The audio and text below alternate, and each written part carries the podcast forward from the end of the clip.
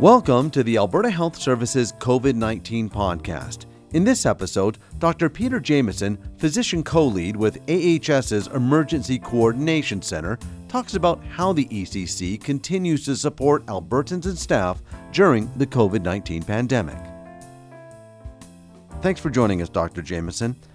First off, what is the Emergency Coordination Center? So, the Emergency Coordination Center is part of a broader incident response structure that AHS has adopted, like most healthcare organizations, to deal with larger unexpected uh, urgent situations. It has a number of components. It has an emergency uh, incident director with a staff of supporting folks who work in a variety of branches like logistics, operations, finance, all those sorts of things.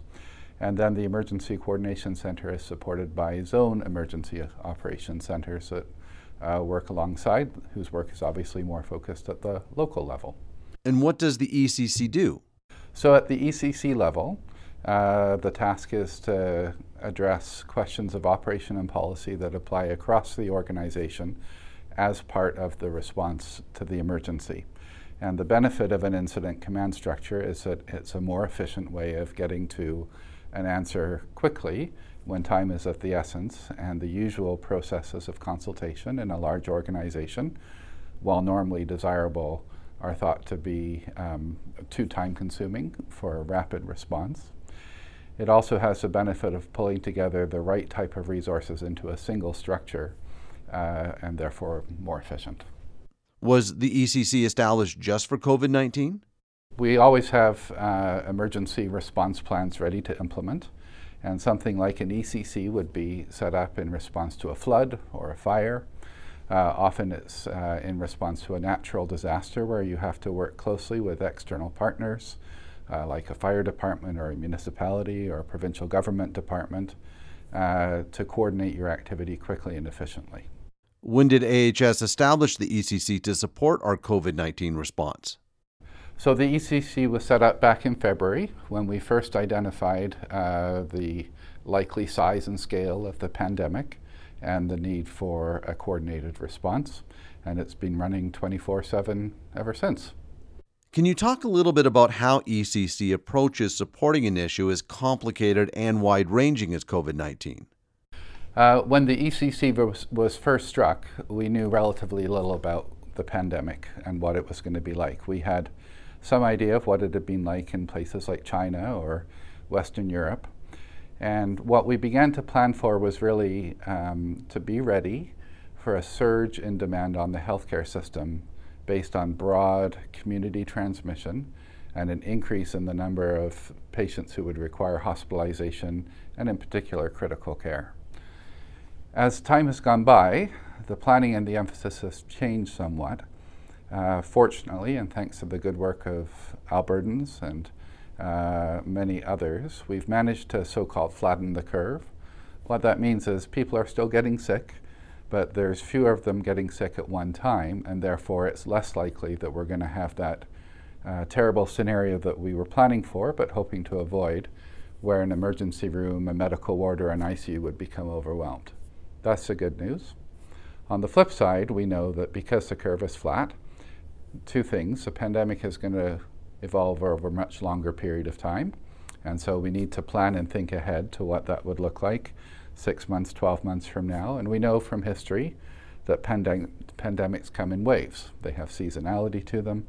There's often a second or a third wave, just in terms of the health system requirements. But then, of course, there's other types of waves like uh, being prepared to help people with the mental health problems and the economic harm that arises. So all of that planning has to take place.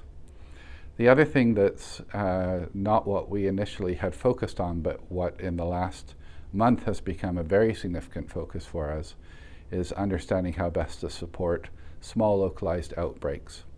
So, although the total number of cases that we're getting across the province is well within what the health system can capably handle, in any individual area, such as a continuing care facility or an industrial plant, or an isolated rural community, uh, a surge in cases which doesn't look big numerically in comparison to the province of Alberta's population can immediately become very overwhelming. And so we have to think about how to respond with health system resources and how to aggressively interrupt the transmission of the illness in that setting. And that's one of the main things that the ECC has been focusing on uh, as the pandemic has evolved. How do you plan for a pandemic when it feels like the goalposts seem to change almost daily? So we're not approaching a pandemic as a brand new experience. Obviously, there have been pandemics before. AHS and its predecessors had experience in dealing with the SARS crisis, uh, dealing with H1N1, and of course, we know from the literature and from the accumulation over decades what a pandemic response needs to look like, which is why we started out planning like we did for a surge in broad based health system activity. Uh, one of uh, my favorite scenes from the original Star Wars movie is uh, the scene where he says, These are not the droids that you are looking for. And I feel like this process has been this is not the pandemic you've been planning for. And instead of what we thought we were going to get, what um, other parts of the world got, instead, we're getting a very manageable general health system problem, but a very important response required in places like long term care and industrial plants. And so we didn't have a textbook to open to tell us exactly how to do it, but our colleagues uh, who are medical officers of health and uh, emergency and disaster response planners have a wealth of experience and resources to draw upon. So our job is to take those and then translate them into the real Alberta experience. Given the scope of COVID 19, have we been able to learn from the experiences of other cities and countries who have experienced the impact ahead of us?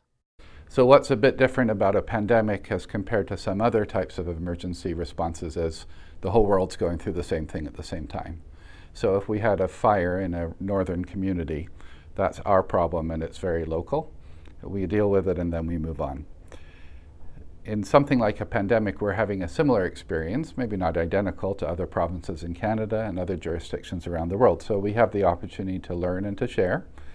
And we also have the challenge of coordinating and being consistent, uh, respecting uh, p- policy boundaries, who gets to decide what at a federal, provincial, or a local or a health system level.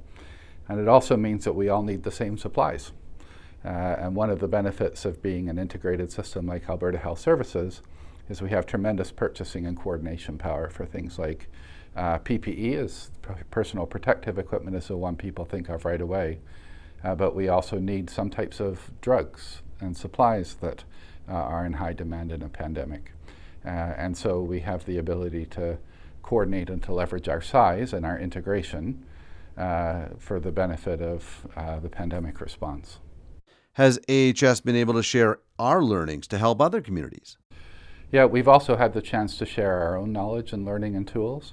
And so, one example is that uh, our clinical operations and our planning folks have worked closely with our information technology department to produce t- tools like an online symptom assessment for members of the public who want to um, engage in a, sc- in a testing process because they're unwell. So, developing that in Alberta uh, leverages all of our uh, skills and integrated uh, context as a health system and our IT departments, and then that tool is shared and taken up elsewhere. So other places beyond the boundaries of Alberta get to benefit and learn from that, just as we're learning from them in other ways. You mentioned localized exposures like continuing care or manufacturing facilities. Why are those so challenging to manage and support? Managing a local outbreak is quite different than managing a pandemic as a whole across the entire population. In the places where we've unfortunately seen outbreaks, there are some common characteristics. There uh, folks working or living or eating in close proximity to one another, so congregate dining, things like that, uh, as well as sometimes uh, p- people who are p- particularly susceptible to the uh, outbreak and to suffering because of the disease. And we know that the vast majority of patients who've gotten sick and died of COVID are, are senior citizens. 80% nearly of our uh, deaths in Alberta, unfortunately, have been in the continuing care setting. And places uh, like an industrial plant where people work in close proximity uh, are places where particular attention needs to be uh, paid to testing and contact tracing and social distancing and personal hygiene and all of those things that we know are vital for interrupting transmission. What about our vulnerable populations who may not have the same ability to self isolate like the rest of us? We are particularly concerned about our vulnerable populations, including those who are uh, insecurely housed, who may experience homelessness at times, uh, and those who don't have the same kind of uh, family supports around them that uh, many of us are fortunate to have. And so uh, there is a great deal of effort that's being put into uh, planning appropriate responses. This has included assisted self isolation facilities uh, and moving people out of closely crowded shelter type of conditions.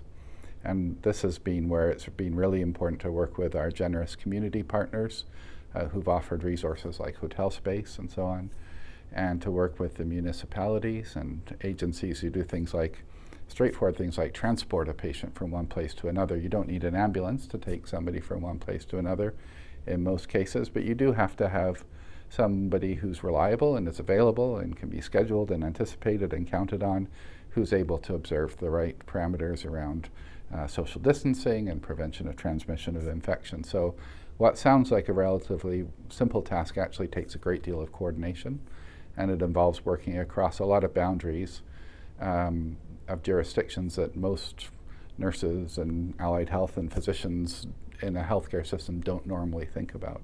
And that's really one of the main benefits of this incident command structure is it helps smooth out and simplify and coordinate all of those interactions. Another example that we've been just overwhelmed with is the generosity of all sorts of people and parties in the community in terms of wanting to make donations. So we're used to receiving philanthropic gifts from the community to run a hospital, but nothing like this scale, particularly when it comes to in kind gifts. So, people offering to help us with 3D printing of face shields or swabs, people offering uh, to help us uh, produce our own PPE, people offering uh, to help us with uh, community resources. And so, that's a that's a huge blessing to us uh, as a health system, but it requires a lot of coordination and it requires uh, treating people who want to make those donations with respect and uh, communicating well with them. And that's another role of the incident command structure is to help coordinate all that so that when we get an offer of help, we know how to take the best advantage of it. From an ECC perspective, how's COVID 19 different than other emergency events AHS has responded to in the past? What's different about this to other ECC type of activations? Well, the big one is the duration. So uh, we anticipate that the COVID pandemic is going to be an ongoing part of our lives for a long time to come. We had an initial rush of activity as we tried to understand what would be the immediate priorities that we needed to have in place to be sure that the health system would be there for Albertans. And I think that job has been done and it's been done well. Uh, and we are well positioned. Um, people should have confidence that the health system will be available for them. The difference here is trying to understand how that will evolve over time and how the incident command structure fits in with our ongoing operations over time. And so that sort of planning is still underway. And then the other thing that's different about this one compared to others is just the scope. And so uh, there isn't anybody in the province whose life hasn't been touched by COVID. And uh, the health system is both uh, experiencing that as well uh, as a provider of services, but of course, the people who work in the healthcare system themselves are experiencing uh, the fear and uncertainty of the situation. Some of them have become sick. Healthcare workers tend to travel a lot, and so we had uh, return of um, healthcare workers who'd unfortunately become infected uh, in other places. One of the things that's encouraging to me about this, as I would say as an, as an aside, is just how well our PPE is working and how well our healthcare workers are doing in terms of interrupting the chain of transmission. And at least to date, so far, we are very glad to see a very low rate of healthcare worker infections, and we're working hard to make sure that continues. Looking at AHS's response from where you sit, how does it make you feel? Yeah, we feel a great sense of pride for uh, AHS and what we've been able to accomplish. Uh, when I sit in the ECC, it's overwhelming to see the amount of material that comes through and the amount of work that's being done. And it's heartening and reassuring to see the quality of our leadership uh, from the CEO level right on down. Uh, we work with a tremendous bunch of people who can do amazing things when they work together and set their mind to it. And this pandemic response is a testament to that. And finally, is there anything else you'd like to add? You know, as a leader in the ECC, what I would want to say to our staff and to Albertans is thank you. Thank you for your uh, patience and understanding with the very difficult restrictions that we've all had to live with uh, in our uh, personal and occupational lives. Uh, it's well understood how difficult and how impactful that has been. Uh, thank you for our staff for sticking with us as we've worked through the supply of personal protective equipment, sometimes having to make do or to use uh, masks and other sorts of equipment that aren't familiar, and for trusting us as we work to procure the things that we need to keep you safe.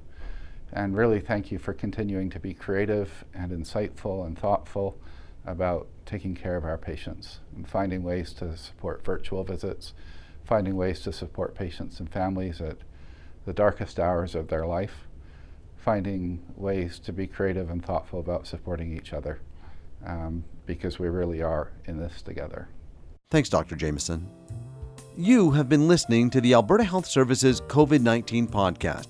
For the latest information on COVID 19, please visit alberta.ca forward slash COVID 19. Thanks for listening.